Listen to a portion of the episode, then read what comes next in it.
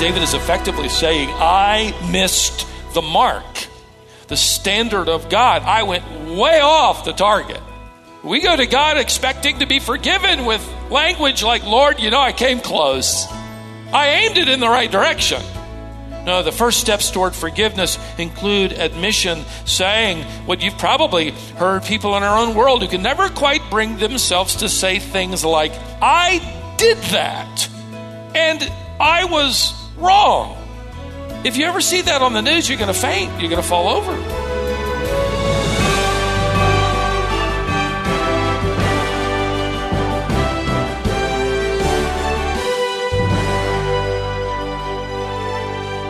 A clean heart.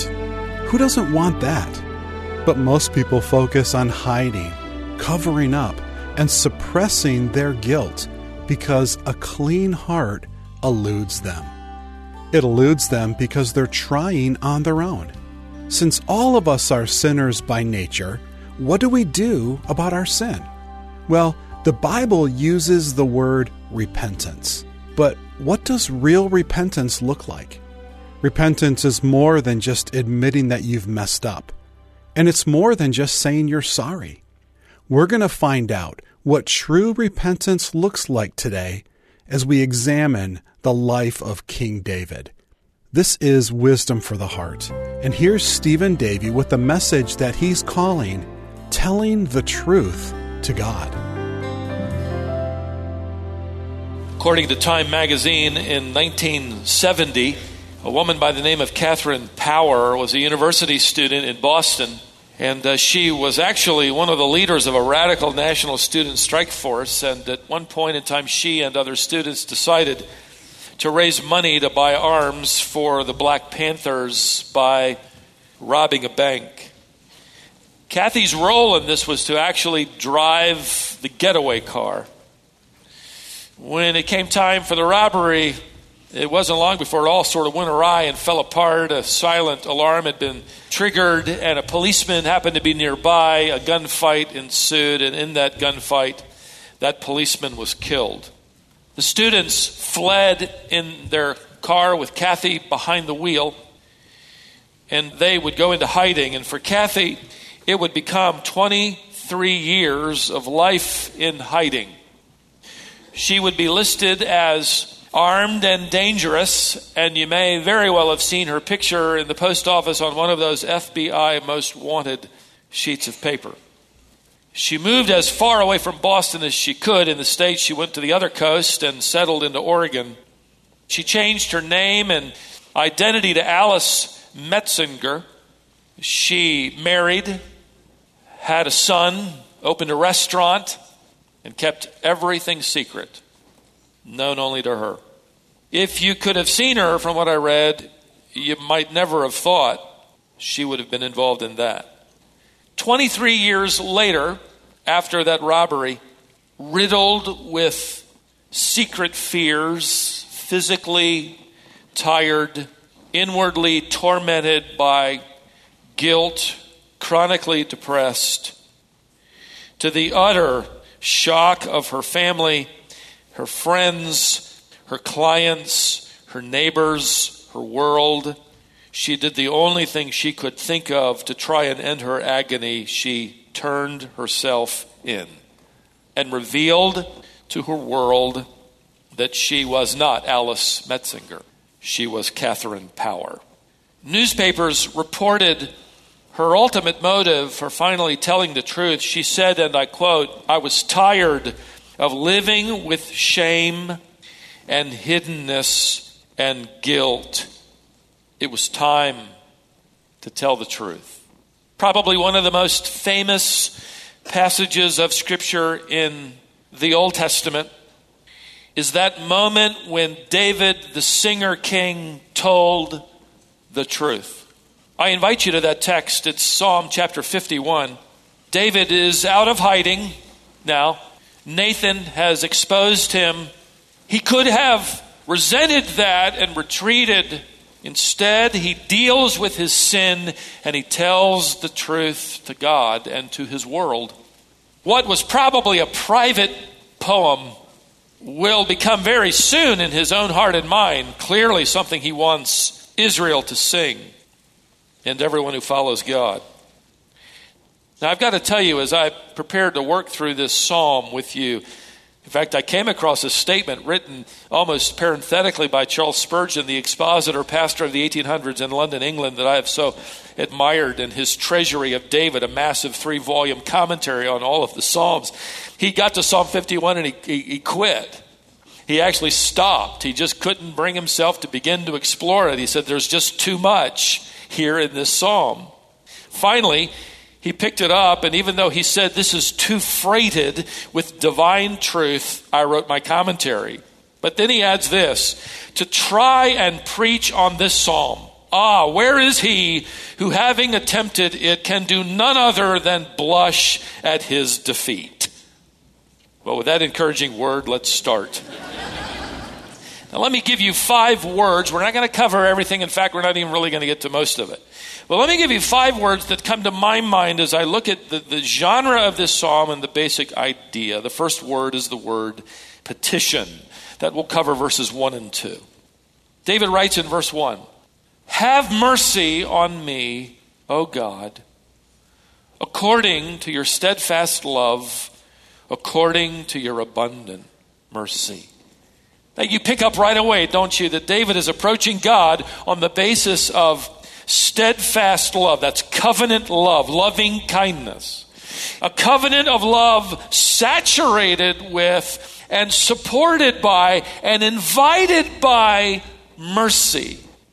If you're older in the faith, you already know this. Let me remind those of you who may be new in the faith that grace in the Bible is when God gives you something you don't deserve. Mercy is when God does not give you what you do deserve. David isn't coming to God saying, Hey, I want a fair shake. No, I want mercy. David is guilty of lust and deception in this regard adultery, conspiracy to murder, hypocrisy, lying upon lying, abuse of power, and on and on and on. He had tried to cover his tracks, you know, kind of change his name and his identity, but he's only dug the pit deeper still. And now David realizes that apart from God's mercy, he doesn't stand a chance of ever renewing communion with his God. So he's not asking God for what he deserves. Begins right at the very outset. This petition is based upon mercy. But he dares to ask this. Notice the first three requests that are kind of bound up in this petition. First, blot out, you might circle these verbs, blot out my transgression. Secondly, wash me thoroughly from my iniquity. Thirdly, cleanse me from sin. Uh, the verb blot out refers to erasing the lines of a ledger or perhaps a parchment where they would they would rub it out or maybe turn it sideways and write a brand new text. David is effectively saying, "Lord, erase the record of my sin. I want you to start writing a new record. I, I don't want to see the old one. Wash me."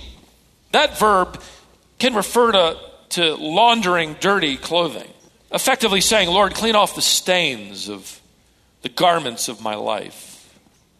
Cleanse me. Here's a verb where David isn't just talking about cleaning off some stains that got on his clothing or maybe, you know, uh, changing an entry in his diary or rubbing it out. He's, he's actually bringing us deeper here. He's talking about the fact that his very person needs cleansing.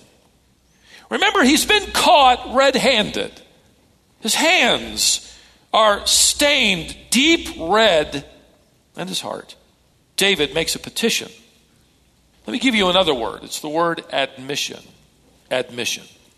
In fact, you might circle the many times just in the outset of this, uh, this song where he uses personal pronouns. Look back at verse 1 Have mercy on me blot out my transgressions. Verse 2 Wash me thoroughly from my iniquity, cleanse me from my sin. Verse 3 For I know my transgressions, my sin is always in front of me. You ever noticed on the news when somebody's arrested Or maybe they're being moved to a police van or from a police van into the courtroom, and the cameras are out there that they hop out of that van and they rush into the courtroom and they take their jacket and they do this. Or they take their hands and do this. They blot it out. Why? They don't want to be seen. They don't want to be identified with what the news is reporting of this crime because of their shame. David here is effectively pulling away his jacket. He's putting down his hands. He's literally turning his face toward the penetrating, holy gaze of God and saying, There's no doubt, Lord, it's me. It's me. Admission is critical to forgiveness. This is my sin. I did it. No excuses. Listen, someone who ever hopes to be forgiven and restored to communion with God as a believer, and primarily this is out of that kind of context. This is a believer confessing. We want that kind of restoration. We can't go to God and say, Well, Lord, now you know how I am. You know my personality. You know my besetting sin. You, you know what my childhood was like and my parents, God bless them. You know all about my low paying job and the difficulties I've had. You know about all those people that work around me that are pagan to the core. And Lord, all that stuff made me sin. The person isn't confessing anything who says stuff like that. In fact, not only is he excusing himself, he's actually making God take the blame. You gave me my family. You gave me my personality. You gave me that job. You gave me my world. Lord, look at what you made me do. See, David here is doing the exact opposite. He's not blaming his heredity, his personality, his society, some kind of disability. In fact, notice verse 3 again. He says, These are my transgressions. The word for transgression refers to somebody crossing a forbidden boundary, going into forbidden territory. We use that expression to this day, only we say it like this I crossed the line. There's no line, you just know you crossed it. You went from where you could be or should be to where you shouldn't be. Maybe you've done that recently with your words or your actions or your thoughts. You know in your heart you're crossing a line into forbidden territory. David goes on to admit in verse 3, the latter part, he says, My sin is ever before me. The word for sin is chatath. It, it means to miss the mark, it means to fall short. He takes that out of the, the world of an archer who fires away an arrow from his bow, and that arrow falls far short of the target, or perhaps it goes wide left or right, or maybe sails over to completely misses the target. David is effectively saying, I missed the mark, the standard of God. I went way off the target. We go to God expecting to be forgiven with language like, Lord, you know, I came close. I aimed it in the right direction.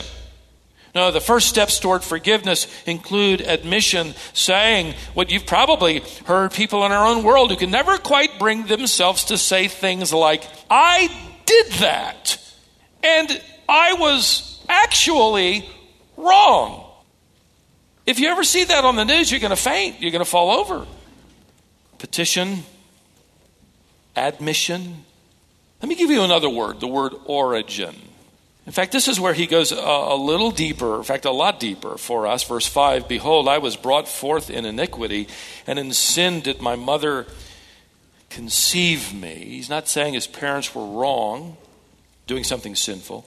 He's not further suggesting that his mother, perhaps in sin, bore him, perhaps out of wedlock. That's not what he's saying. He's addressing the issue of original sin that inherited sin nature. And he's, he's not only saying then, I have sinned, he's going deeper. He's saying, I am a sinner. He's admitting not only did I do things that were sinful, but you need to know I'm actually sinful. I'm a sinner, even conceived, as it were, tainted with the corrupt nature of sin. One author wrote that David here is actually laying on himself the blame of a corrupted nature instead of just a few corrupted acts. David says the real problem here is me. Again, that runs contrary, doesn't it, to much of what we hear? Maybe we've heard it coming from our own lips. Have you heard people, maybe back to the news flash or the news report? Somebody says, Oh, I, I, I did that, but, but that wasn't really me. I killed that guy with a knife, but it wasn't me holding the knife. Well, who was it then? Tell me when it isn't you because I want to avoid you. And when it's really you, then I'll hang around you. I know I did something bad, but you don't know me. I'm really good. Or that just wasn't me. David actually says here, what I did revealed what I am. I'm a sinner, tainted at the very first breath with a fallen nature. That's genuine confession. Every time we sin, we're proving that we truly inherited Adam's sinful nature, Romans 5:19. Even the apostle Paul would say it like this, I know that in me dwells no good thing. He doesn't need self-image courses. He understands that whatever good we do is because we allow the Spirit of God to work through us, and we need to allow Him to do that much more often. Whatever bad we do, we do that all by ourselves. We didn't need any help. That was us. In fact, that's why there are millions of laws reinforcing 10 very basic commandments. And we need millions of laws because we're so corrupt and, and so clever and so adroit, we can find a loophole, we can work our way around it. And so, now we got to close that loophole over there with another law or another set or whatever, and we'll find our way around. Why? Because we, in our nature, are lawbreakers. It isn't that we're good and we interrupt that periodically by doing something bad, it's that we're bad and we interrupt that every so often by doing something good. Have you ever been driving down the interstate and passed a highway patrol car and instinctively put on your brakes? Why did you do that? Because you're a sinner. I mean, we're a sinner. Uh, we do that. I did that recently. The truth is, problem isn't a speed limit. It isn't any other law. It simply reveals who we are. The problem is our stubbornness and our self will and our pride that refuses to be controlled, even in that area, and a sinful, corrupt nature that is revealed with every new expression of law. David says, Not only have I sinned, but I am in my very nature a sinner. Spurgeon commented on it this way The fountain of my life is polluted as well as its many streams. Confession requires we view ourselves honestly as God's word has revealed us. The good news is we can be forgiven. And by the way, we wait, don't we, for our final redemption and glorification of our bodies. And Paul said we groan for that, we long for that, where we will one day, without that corrupted nature, perfected in holiness forever in our glorified bodies, be able to enjoy Jesus Christ and worshiping Him without any selfish interruption, without any self made stray thought, without any sinful obstruction. Won't that be great to get past two minutes without having to struggle with who we are? In the meantime, let's learn how to confess as we await that day. Petition, admission, origin. The fourth word is restoration. Let me highlight, for the sake of time, just two phrases. Verse 7, he writes, Purge me with hyssop, and I shall be clean. David is, is directing us toward the priestly practice of blood sacrifice in the tabernacle and ultimately the, the temple. Hyssop was a small plant often found growing, still is, out of craggy cliffs, rock, stone walls. Because of its shape and its structure, it was used in these ancient days as a paintbrush. In the ceremonies of the temple, hyssop would be dipped in blood and then used to, to brush or to sprinkle blood. In fact, it's mentioned for the very first time in the book of Exodus in chapter 12 and verse 22, where the Israelites are preparing to leave Egypt. They've slain the Passover lamb, and God instructs them through Moses to take a bunch of hyssop and dip it in the blood of that Passover lamb and then paint it around their door. See, David is actually asking God to play the role of priest, invisibly sprinkling his heart by way of atonement. He's making this profound statement that only blood shed can clean blood stains. He's talking about the most powerful purification that can purify a sinner by the death and bloodshed of an innocent. So, what this means is that David is not only writing this, this personal hymn that's going to be taught to the congregation, but he's actually singing prophetically of a coming day when the final Passover lamb, Jesus Christ, will shed his blood for the complete and final payment of sin and guilt, which can reach the heart. Because up until Jesus Christ, the blood of bulls and goats can't fully and completely atone for sin. So the Apostle Peter is going to pick up on that and he's going to say that Jesus Christ born his own body on the tree, our sin, so that we being dead to sin, that is to the penalty of sin, can live right with God. 1 Peter 2.24. The writer of Hebrews will pick up on that and say this. Listen to this and how it goes back to this psalm. Since we have a great high priest over the house of God, let us draw near with a true heart and full assurance of faith, having had our hearts sprinkled clean from an evil conscience. Isn't that a blessed thing when our conscience is clean through confession? See, David doesn't just want pardon, he wants purity, he wants a clean conscience. He goes even further. He doesn't just want to be purged, he wants to be renewed. He says here in verse 10 Create in me a clean heart and renew a right spirit within me. By the way, that first phrase struck me because of David's choice by means of the Spirit of God of the verb bara. It's the same word used in Genesis chapter 1 where God created the heavens and the earth, the same verb to create. It's a verb that refers to creating not out of existing material, but out of nothing. That's why there's so much heartburn over Genesis chapter 1. You mean he did it out of nothing? That's why we call it a miracle, by the way. The heavens and the earth weren't the result of the explosion of existing gases which God used. Out of nothing, God created the heavens and the earth.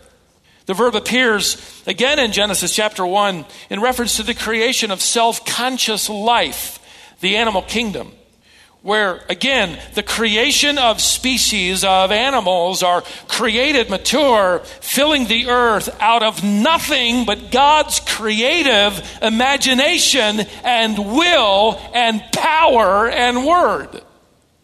That verb appears again a little later to talk about the, the creation of not only self-conscious creatures but god-conscious creatures. Uniquely this is adam and eve so you get this wonderfully encouraging truth here in this verb when he uses the verb bara. Create in me a clean heart. What's he saying then?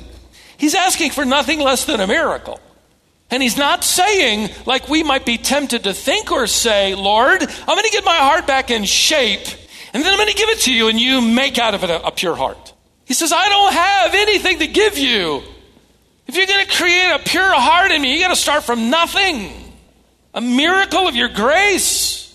We often think, well, I sinned, but now God wants me to get my act together and prove that I'm worthy of going before Him to ask for a pure heart. No, He's saying here, Lord, I, have got nothing to offer you but sin. And in this regard, you're going to have to create purity out of nothing and give it to me as your gift of grace. He's effectively admitting, this is your creative work you must do in my life. I've got nothing to offer you. This is good theology. This is, this is, this is what brings wonderful restoration. Petition, admission, origin, restoration. The fifth and final word I'll give you is resolution. In fact, part of genuine confession is what happens after we confess. He desires to live for Christ. Notice the word then in verse 13. David effectively says, okay, here's what I want to do now. Having made my petition, admission, recognizing the origin of my corrupt nature and the fact I have nothing to offer God and I ask for restoration, this creation of a new heart. He says, Here's my resolution. Notice, then I will teach transgressors your ways, and sinners will return to you. Did you notice what he doesn't say? He doesn't say, okay, Lord, now that I'm forgiven, I'm going to make sure I never hang around sinners again. I'm just going to camp out in the temple. I'm going to stay right by the altar. It's safe here. No. He says, Lord, now that you've done this for me, let me get involved in the lives of sinners and teach them what I've learned about your grace and your mercy and your pardon and your atonement and your forgiveness. In fact, I think I'll write a song about this. And I'll give it to the choir master so we can all sing it. Because, in a very real way, it is the testimony of every believer. It is the foundation of hymns that have come and now to the church for generations. As I thought about the music that includes these attributes of petition, admission, creation, restoration, I couldn't help but think of that one which is typically offered to unbelievers, but is wonderful for believers. Just as I am, without one plea, but that thy blood was shed for me, and that thou bidst me come to thee, O Lamb of God, I come. That song works for non believers who come as guilty sinners by faith to Christ, but it also works for believers who have specific sin in mind, have broken fellowship, and need restored communion. Listen to another stanza or two. Just as I am, and waiting not to rid my soul of one dark blot, to thee whose blood can cleanse each spot, O Lamb of God, I come. Just as I am, thou wilt receive. Isn't that wonderful? Wilt welcome, pardon, cleanse, relieve, because thy promise I believe, O Lamb of God, I come.